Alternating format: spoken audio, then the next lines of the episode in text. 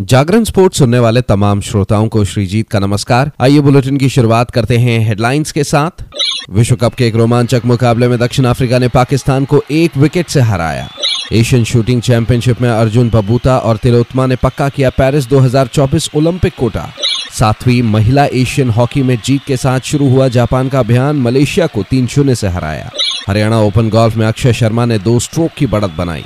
कश्मीर से केरल तक खोज की एक नई यात्रा पर निकल पड़ा है आई लीग। अब खबरें विस्तार से। कोरिया के चौंगवॉन में एशियाई शूटिंग चैंपियनशिप 2023 का आयोजन हो रहा है। भारत के लिए अर्जुन बबूता और तिलोत्मा सेन ने पेरिस 2024 ओलंपिक कोटा हासिल कर लिया है। अर्जुन ने पुरुष और तिलोत्मा ने महिला 10 मीटर एयर राइफल स्पर्धाओं में सिल्वर मेडल जीतकर भारत के लिए दो और पेरिस ओलंपिक कोटा हासिल किया है। भारत ने अब तक निशानेबाजी में दस ओलंपिक कोटा हासिल कर लिया है, जिसमें दस मीटर एयर राइफल स्पर्धाओं में प्रति जेंडर दो कोटा भी शामिल है। वहीं चौबीस वर्ष के बबूता दिव्यांश सिंह पवार और हृदय हजारिका ने अठारह के स्कोर के साथ स्वर्ण पदक जीता। बबूता ओलंपिक कोटा हासिल करने वाले भारत के नौवे निशानेबाज बन गए। महिला और पुरुष वर्ग में पेरिस ओलंपिक का कोटा हासिल करने वाले वे सातवें राइफल निशानेबाज बन गए। वह रांची में सातवीं महिला एशियन हॉकी चैंपियंस ट्रॉफी में जापान ने पहले ही मैच से अपना विजय अभियान शुरू किया। जापान ने एक तरफा मुकाबले में मलेशिया को तीन शून्य से पराजित कर दिया। जापान ने इससे पहले 2011 में कोरिया में आयोजित इस चैंपियनशिप में विजेता का खिताब हासिल किया था। पहले हाफ़ में जापान ने मलेशिया के खिलाफ मिले पेनल्टी कॉर्नर का फ़ायदा उठाकर पहला गोल किया। इसके बाद मैच के तीसरे और लास्ट क्वार्टर में भी जापान ने एक के बाद एक लगातार दो गोल दागे। अंतिम क्वार्टर में मलेशिया को लगातार तीन बार पेनल्टी कॉर्नर मिला, लेकिन टीम इसका फ़ायदा नहीं उठा सकी। जापान की लगाई हाजुकी को प्लेयर ऑफ़ द मैच चुना गया।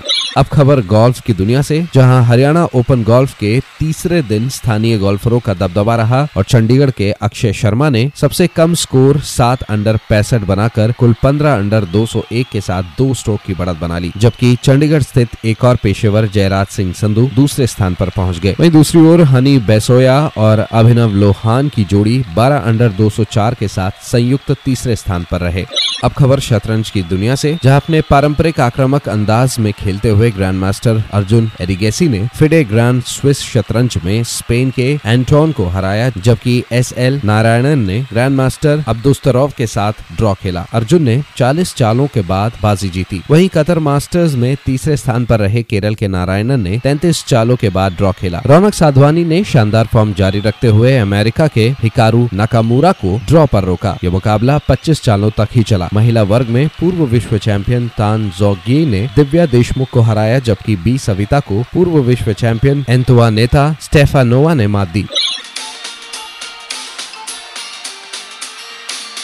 आइए अब खबर विश्व कप 2023 से, जहाँ कल चेन्नई के एम ए चिदम्बरम में खेले गए एक रोमांचक मुकाबले में दक्षिण अफ्रीका ने पाकिस्तान को एक विकेट से हराया। पहले बल्लेबाजी करते हुए पाकिस्तान की पूरी टीम छियालीस दशमलव चार ओवर में 270 रन पर ऑल आउट हुई। जहाँ साउद शकील ने सर्वाधिक बावन रन बनाए तो वहीं बाबर आज़म पचास रन बनाकर आउट हुए। उनके अलावा शदाब खान ने तिरतालीस और रिजवान ने इकतीस रनों का योगदान दिया। उधर दक्षिण अफ्रीका के लिए स्पिनर तब्रेज शैमजी ने चार विकेट लिए तो वहीं वहीं मार्को येंसन को तीन विकेट मिला। 271 रनों के लक्ष्य का पीछा करने उतरी दक्षिण अफ्रीका की शुरुआत ज़बरदस्त रही, जहाँ आयरन माक्रम ने सर्वाधिक इक्यानवे रनों की पारी खेली। अंत में जैसी माक्रम का विकेट गिरा, तब दक्षिण अफ्रीका की टीम तनाव में पाई गई और पाकिस्तान के पास तब एक मौका था मुकाबले में वापसी करने का। लेकिन ये मौका गवाया और तारीफ़ करनी होगी केशव महाराज की, जिन्होंने 21 गेंदों में नाबाद बहुमूल्य सात रनों का योगदान दिया और मुकाबले को दक्षिण अफ्रीका की में डाल दिया। केशव महाराज ने चौका लगाकर टीम के लिए जीत हासिल की। पाकिस्तान के लिए, पाकिस्तान के लिए शाहिन शाह अफरीदी ने तीन विकेट लिए। इस मुकाबले में चार विकेट लेने वाले तबरेज शमजी को प्लेयर ऑफ़ द मैच पुरस्कार से नवाजा गया। इस जीत के साथ दक्षिण अफ्रीका के दस अंक हो गए हैं और बेहतर नेट रन रेट के चलते अंक तालिका में शीर्ष पर है। दूसरे स्थान पर भारत, तीसरे स्थान पर न्यूजीलैंड और चौथे स्थान पर ऑस्ट्रेलियाई टीम है। चार अंकों के साथ पाकिस्तान की टीम छठे स्थान पर है।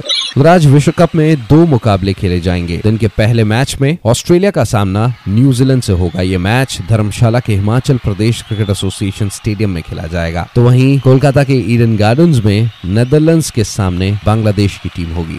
तो फ़िलहाल इस अपडेट में इतना ही। खबरों का सिलसिला जारी रहेगा जागरण डॉट कॉम पर। और हाँ खेल जगत से जुड़ी तमाम बड़ी जानकारियों के लिए बने रहिए सिर्फ़ और सिर्फ़ जागरण डॉट कॉम नमस्कार।